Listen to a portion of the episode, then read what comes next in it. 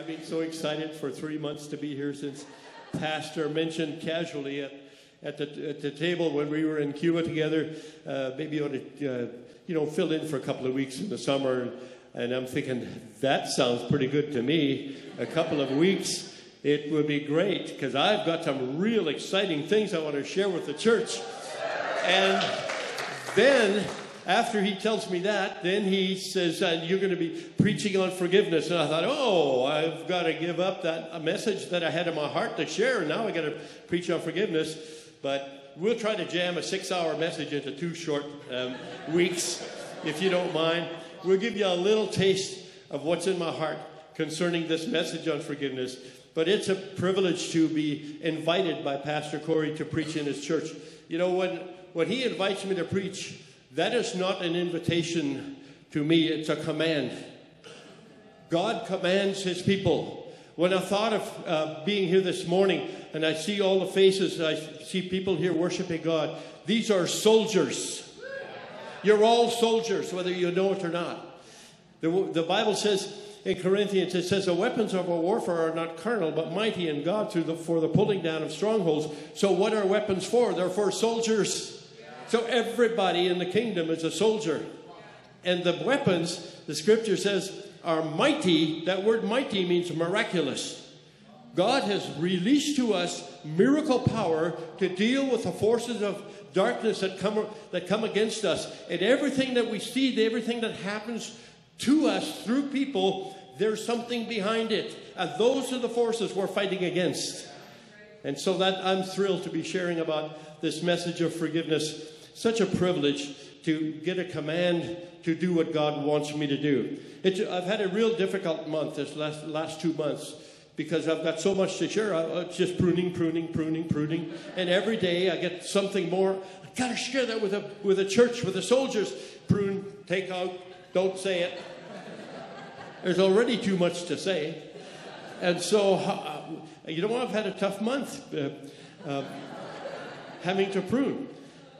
But you know, this message dropped into my life 25 years ago this month. And I start practicing on, on, on my church at that time in Didsbury. I start practicing on them. And then one day I get a phone call. I think it was July or August. I got a phone call uh, from a friend of mine, an elder in the church in Kitale in Kenya. And he said, Pastor, our church is breaking up. There's immorality in the house. And the church is breaking up. We're being destroyed as we speak. He says, We've prayed and we're, we feel the Lord say, you've, you've got to go. You've got to come. You've got to come and help us get over this situation. Right at that time, we were just in the middle of just getting going, building a church. And I was the general contractor of that project at that time. And so I had all the right excuses to give to God to not go to where He was sort of urging me to start to think. I had all the excuses. I've given all my money to the church. I got no money to go. And we're so busy. Lord, you, you give us a project. We're so busy. How can we possibly leave what you've told us to do? And so God begins to deal with me. Because when He gives the command, He gave me the word. When He gives the command, He's already released the miracle. But somebody has to deliver the miracle. That's why you're here this morning to receive a miracle because God is a God of miracles. He said the weapons of our warfare are mighty in God for the pulling down of strongholds. We need a miracle to pull down the strongholds of the enemy. You and I need a miracle. We can't do it in our own strength and our own flesh. And so uh, I had all the excuses ready. And uh, I thought, well, I don't even need to go. And uh, it's a place I love to go to teach. But uh, I don't need to go because I got no money and I got no time. And the next morning, five o'clock in the morning, I'm on the job site, and a man comes walking across the, the, uh, the job site, and he puts a check in my pocket for thousands, saying, This is for missions. oh, excuse me, Lord. Next year, we'll, we'll need this money for next year for missions. Next year. But he wouldn't let me get away with that. And then he says, take the man who you have in the church, that's the, your primary guy, working in the church, take him with you. I thought, now, Lord, you're getting a little crazy. because the work can't go on if I'm not there and if he's not there. But you know, I went, I think it was August or so, and I booked tickets for November, and I went there. Came to a fragmented, fractured church that was once alive, had a big building, huge building. And I came there, and there were about 25 or 30 people left in that church. And I got there, and and before we got there, we had to stay a couple of nights in a place in a city called Nakuru. And the Lord woke me up one morning, and He said, "People are more important than projects." And what He was telling me, I, I've seen the family and the family is precious to me and i'm doing everything i can that's why you, i gave you the message so that i can do everything that needs to be done for my family it's about family. So i went there and we were in that city that day and there was typhoid in the water. Everybody in that house ended up in the hospital. Four o'clock in the morning we left to go preach. And so we got there early friday morning. I think i preached three or four times friday three or four times saturday. And there were 25 or 30 people to start.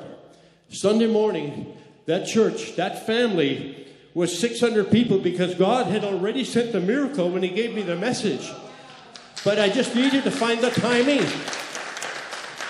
Because God, through His word, word of forgiveness, as the church began to get infected with that word and they began to, to speak it out, speak it out, speak it out, by Sunday there were 600 people in the church. It's his family, and he loves his family. And he will do anything he can for his family. That's why I see today you are soldiers in the family. And God is going to equip you with something today. If you've never seen it, He'll equip you with something that will change your life. You can begin your journey fresh today if you get a hold of it. If you get a hold of the Word. Okay, we have a gift for everybody. It's a, a, a a little devotional I put uh, together uh, about 12 or 13 years ago. Probably distributed four or 5,000 of these already in Africa. And uh, yeah, I've got a, a, picture of an eagle. I've got some for you after the service. There's a couple of hundred there. Everybody take one. Don't let your wife read yours, please. You take one. No, read your own. And, and when, when I developed these, I, I've, I've, got, I've got print on one page, blank on the other because Africans need paper to write on. So when you're reading it, write your notes. So don't let your wife read your diary when you're writing your notes as God begins to speak to you. Okay, it took me a long time. You know, there's an eagle in front. That represents freedom. It took me a long time to, to, to uh, paint 200 of these so that you could have them. So take them, enjoy. If you don't like it, give it to an enemy. And if he won't take it, Bring it back. These are a, a gift from us, but if you bring them back, I'll give you double your money back. Okay? We'll do better than Home Depot anytime. So please enjoy.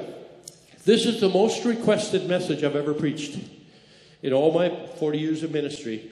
When I go someplace where they've heard it, they're demanding, they put a demand on me. Can you preach forgiveness again? Just one more time. We, we need to hear it again. It is so powerful. I've seen more miracles happen through preaching this message without laying a hand on a person. I've seen more miracles happen than anything else I've ever preached. So take the miracle today. God has ordained a miracle for you this morning.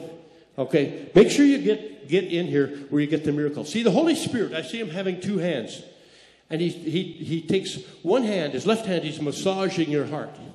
You know, that's what worship is all about. Thank you, soldiers, for, for leading us and the Holy Spirit's massaging our heart. When you come in here, the smiles you see, people are, God is massaging your heart through those smiles.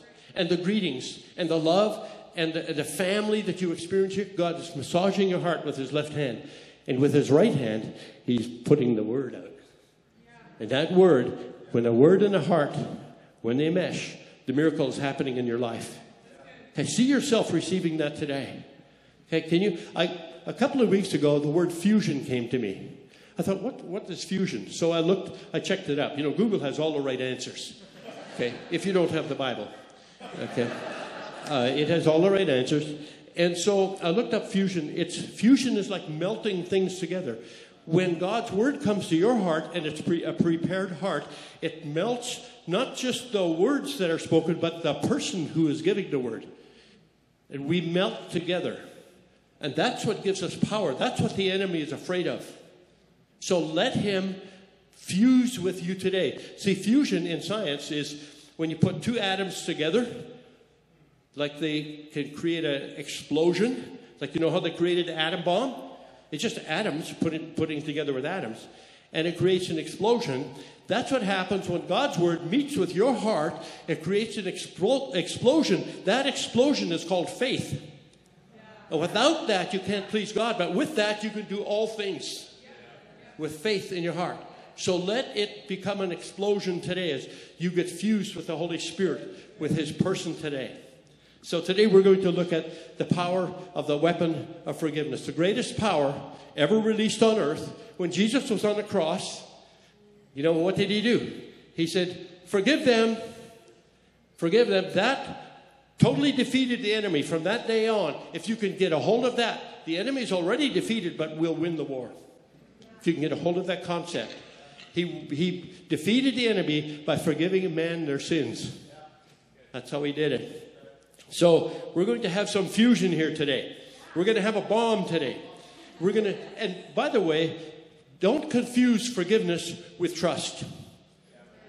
Okay, when somebody has wounded you, you, you're obligated to forgive them, but doesn't mean to say you have to trust them. So don't get caught up in negativity of, of thinking you have to trust somebody who you need to forgive.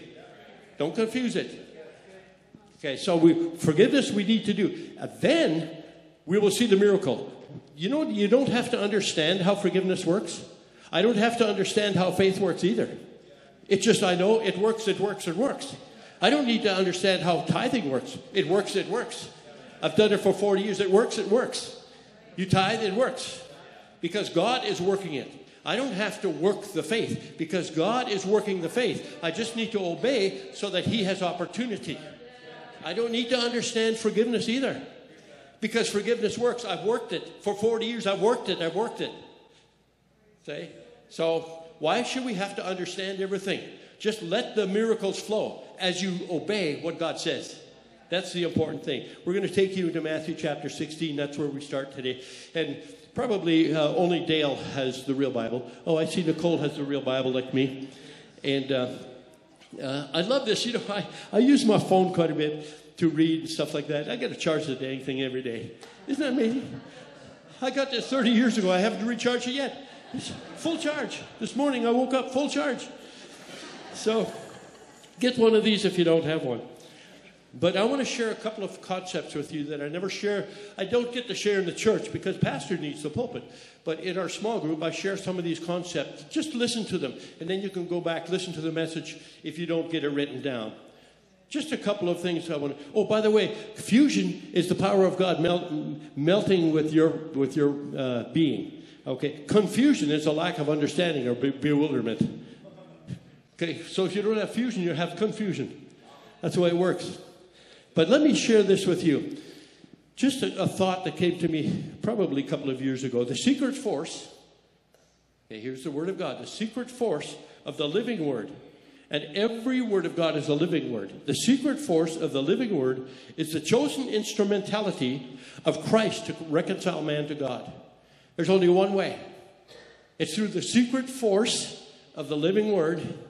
It's G- Christ's chosen way to reconcile man to God. When man is reconciled to God, he's reconciled to man. It happens. If you're reconciled to God, you will be reconciled to man. So you let the secret force in today. Okay, you might need to massage your heart. Just go like this. We won't mind if you do it. Okay, just massage your heart a little bit and say, Come, Holy Spirit, I want you. The secret force, let, let it live in me today. Then the second thing I want to share, wrote in a devotional many, many years ago. We need an aggressive submission and a violent determination to, to, to serve Christ effectively. Doesn't that sound odd? I need an aggressive submission. You know how sometimes we think submission is, oh, well, you sort of will give in. You know, we'll see what Jesus will do. I come in, I come into church with an aggressive submission. Aggressive. I come in here and I let my body express what my heart should be, be saying in response to the worship. And, and in dealing with people, aggressive submission to deal with authorities in my life. Jesus, did you know he's the commander of the Lord's hosts? He's seated at the right hand of God. Why? Because the, the, the, the chief officer, the chief commander, he, he is seated at the right hand of the Father waiting for the nod. Yeah, and the nod from the Father means give them a command. If He's my commander, my chief commander, why do I come to church? Do I come here to fellowship with people? That's all good. Do I come to have, have some coffee? That's all good. Do I come to appease my conscience? That's all good. But the real reason I come to church is I want to receive a command.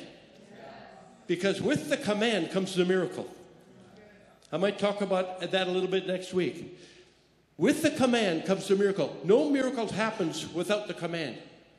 And so I come to receive a command. So I come with expectation to receive from God whatever is needed for me for today, tomorrow, and the week to come. I come to get receive commands. Are you ready for that?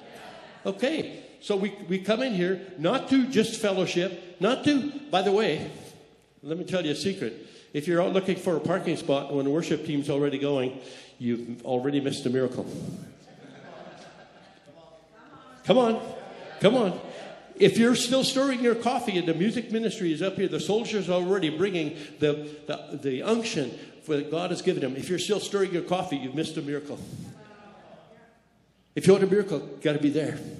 You know, the man was, Acts chapter 3, the man was carried to the beautiful gate. He was over 40 years old. He was carried to the beautiful gate Eh, where, the, where people came by to pray.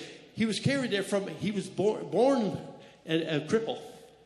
And so his mother would have probably brought him when he was a very young child, and then later on, they would carry him. Can you imagine 40 years of being carried there? At the time of prayer, he'd make sure he was there. And Peter and John came by one day, and they had had a command from Jesus because they had that infusion. And he came, they came by that day. What if the man had said that day, I, am feeling tired, I think I'll stay home? I'm just really not feeling up to being laid there at the gate today. I'm really not feel, feeling up to having somebody carry me there again today. I mean, it, it's been a long time. I've been faithful a long time. If you'd have missed that one day, just that one day, just missed that one day. If we just missed that one, two, three minutes, if we just missed that time, that critical time, being there when the miracles coming by, Peter and John came by, and he looked up and he expected to receive something, just like you all came in here expecting to receive something. He expected to receive something that he was used to receiving some gold, some money, because that's what he lived on. That was his, that was his whole being was wrapped up in being there to get something.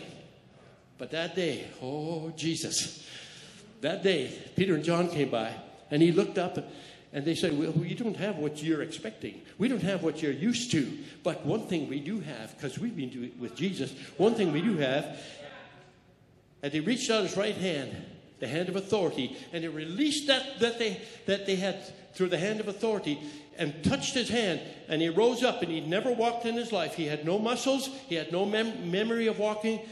Not at all. He leaped, leaped up and he started walking and leaping and praising god because he was there on time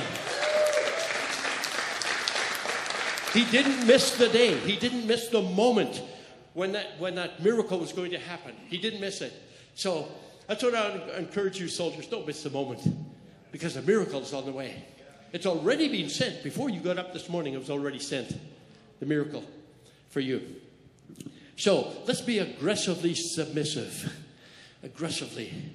My commander, whatever he wants. I'm aggressively submissive. And the other word is violent determination violent determination.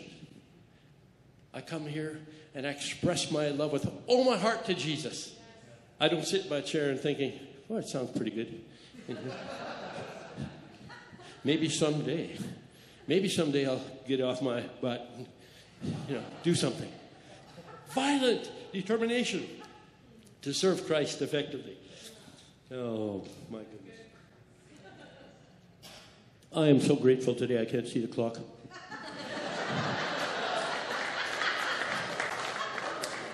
but I'm taking you over to Matthew chapter 13. We're going to hurry now. Okay? If I talk fast, you listen fast. Jesus came into the region of Caesarea Philippi. I want to introduce you to Jesus and his ministry and how he started the church and what he expects.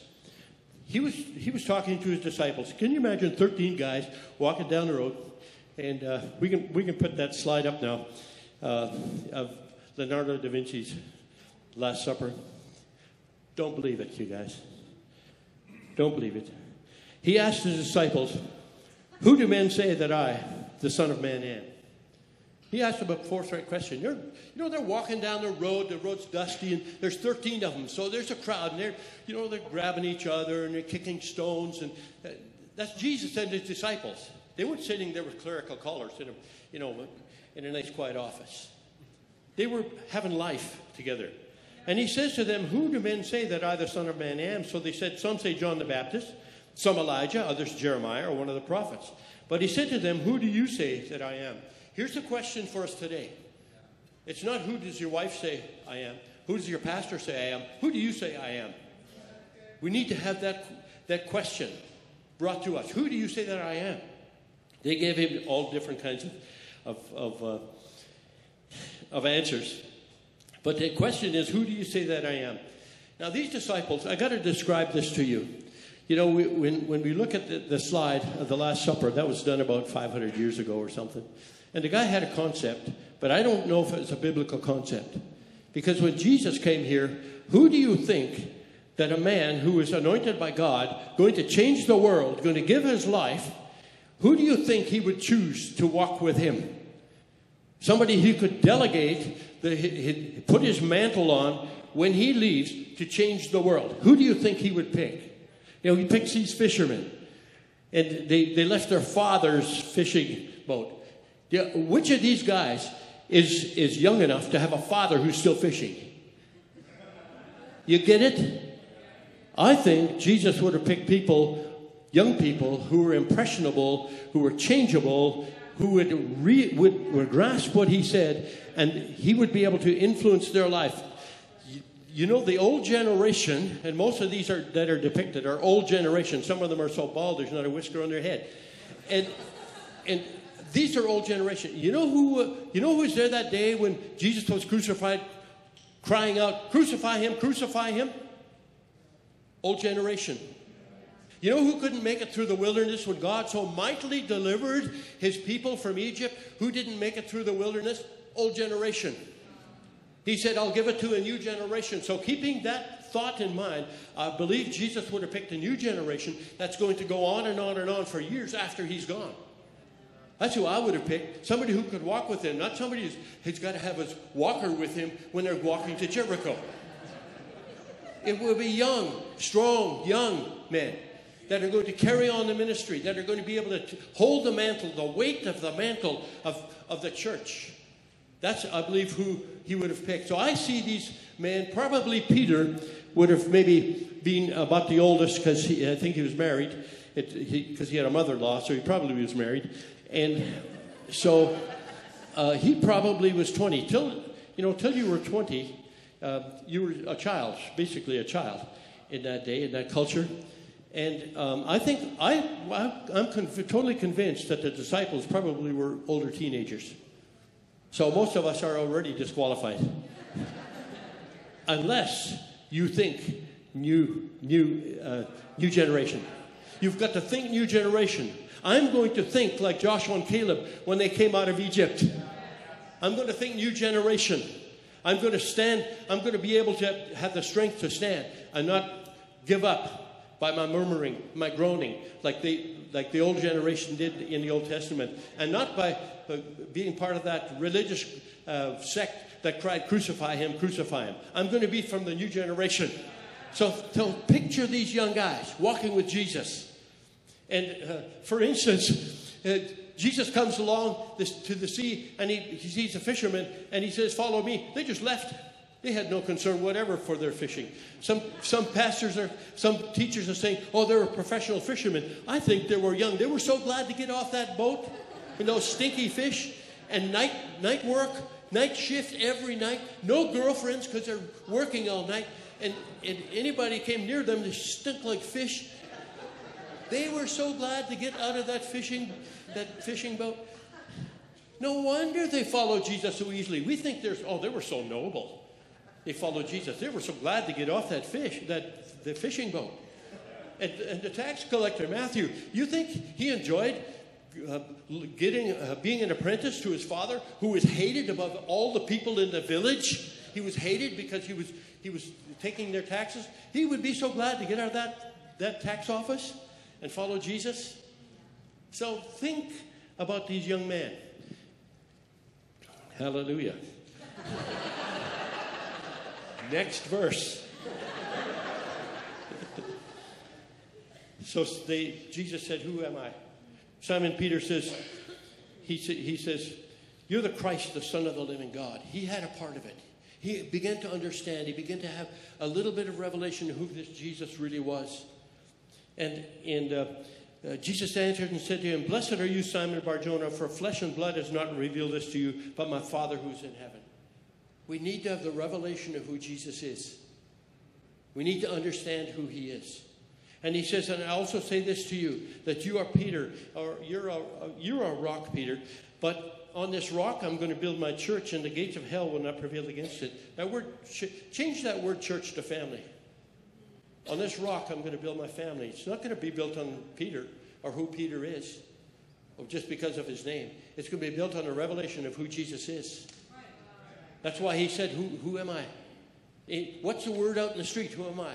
And they gave him the word out in the street. But he said, What you need to know is who am I by revelation from God? Why have I come here? I'm the commander in chief of the Lord's army, of all the Lord's armies. I'm the commander in chief, and I'm the Lamb of God. And I'm going to be the one that's going to, that's going to uh, forgive you your sins so that you can come into the kingdom of God, because that's the only way in. You can believe all you like, but until you receive forgiveness, you aren't part of the kingdom. So if you haven't received, receive today. It's the miracle that God has sent for us. So he said, Even all the powers, the gates of hell will not prevail against you if you are built on the rock of the revelation of who I am. So we need to understand who Jesus is. He is the forgiver. First of all, your first, your first um, uh, interaction with Jesus will be as a forgiver. Till then, he's just a convictor. But you need him as a forgiver. So you can become part of his army. So you can become a soldier. And then you come to wait for commands. This is what he said to his disciples I will give you the keys of the kingdom of heaven. You know what keys represent? He says not the keys into the kingdom, he says the keys of the kingdom. When you're in, I'll give you the keys of the kingdom. Keys represent authority. If I give you the keys of my van and I say, here you go, tank's full, tires got air, and, and insurance is paid, and I give you the keys, are you going to walk home? And that's what many believers do today. They get the keys, but they're walking home. You're supposed to get in that thing and drive, and if I say, stop, stop, don't stop. You've got the keys. So keep driving. Jesus is transferring authority to he, these disciples who were not yet even born again. He said, This is what you have in store for you. I'll give you the keys of the kingdom of heaven. Whatever you bind on earth will be bound in heaven. Whatever you loose on earth will be loosed in heaven. Whatever. Whatever you bind, I'll agree from heaven and it will be bound because we are fused together. And you've got my heart, and now we're going to work together. Whatever you loose on earth I will agree from heaven, and it will happen because you say it, because I've already intended that to be loosed. When somebody wounds you and somebody hurts you, when somebody sins against you, you have a right, because of what Jesus said, you have a right to release them from obligation for that sin. The keys to bind and loose. You know what we used to do? We thought, we thought, we saw this and we thought, oh, good, we'll bind the devil. We can bind him. And so we'd be binding the devil, and next, next day he's still free. We like to bind him over our finances, you know, and loose money into our bank account. And the next day our bank account's down. We're more in debt, and nothing has changed. I thought, what's wrong with the Bible? Let's just take that page out. This binding and loosing stuff, it doesn't work. I tried it for years and it doesn't work until I found out what Jesus is really talking about. That's where we're going to go today, John chapter 20. You just need to remember two things Matthew chapter 16, John chapter 20. So let's go to John chapter 20 and see, see what the Bible says, this real Bible here. This is my, my good friend, this Bible. John chapter 20, we're going to go to verse 16. Then the same day came, Jesus had been crucified. They thought it was over. His disciples thought it was over. They said, These, these Jews, these traditional Jews, these religious people, they got him crucified. They got a lot of power. But they, they didn't realize he's coming out of that grave.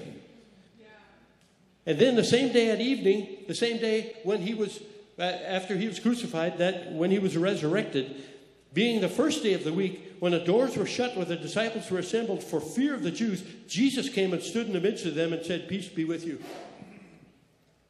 That's scary. They're in a room, locked up, shutters, shutters up, bar, doors barred.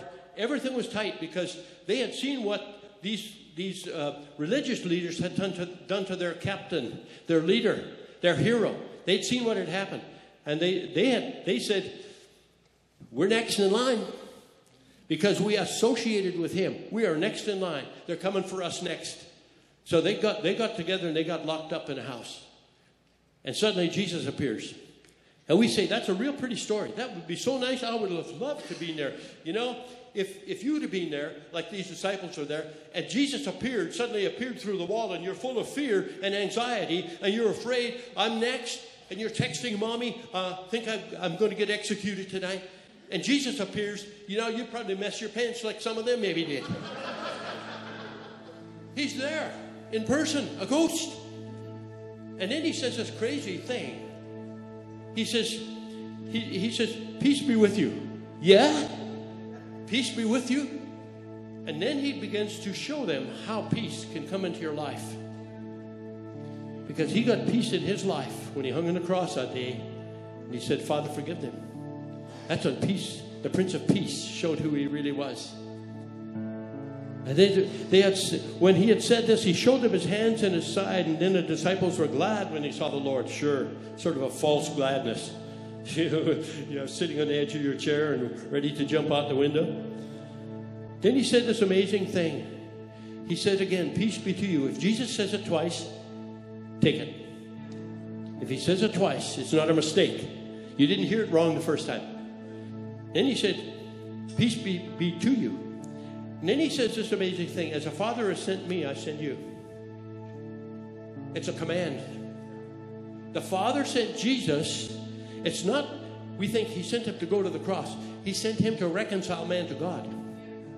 And the only way man could be reconciled to God was through forgiveness of sin, because sin is what separated man from God. You get it? So he says, As the Father sent me, I'm sending you. So what has God sent you to do, my friends? What command has come to you today? I need to forgive. I forgive you. I forgive today. He breathed on them and he said to them, Receive the Holy Spirit. This is when the first people ever got born again on earth. Because till then, Jesus had not given himself a sacrifice, so it couldn't happen. And so when he breathed in them, that breath that left them in the Garden of Eden that day, when they sinned, the breath left them. Now the breath came back into them, and they were again empowered by God to be fused with him.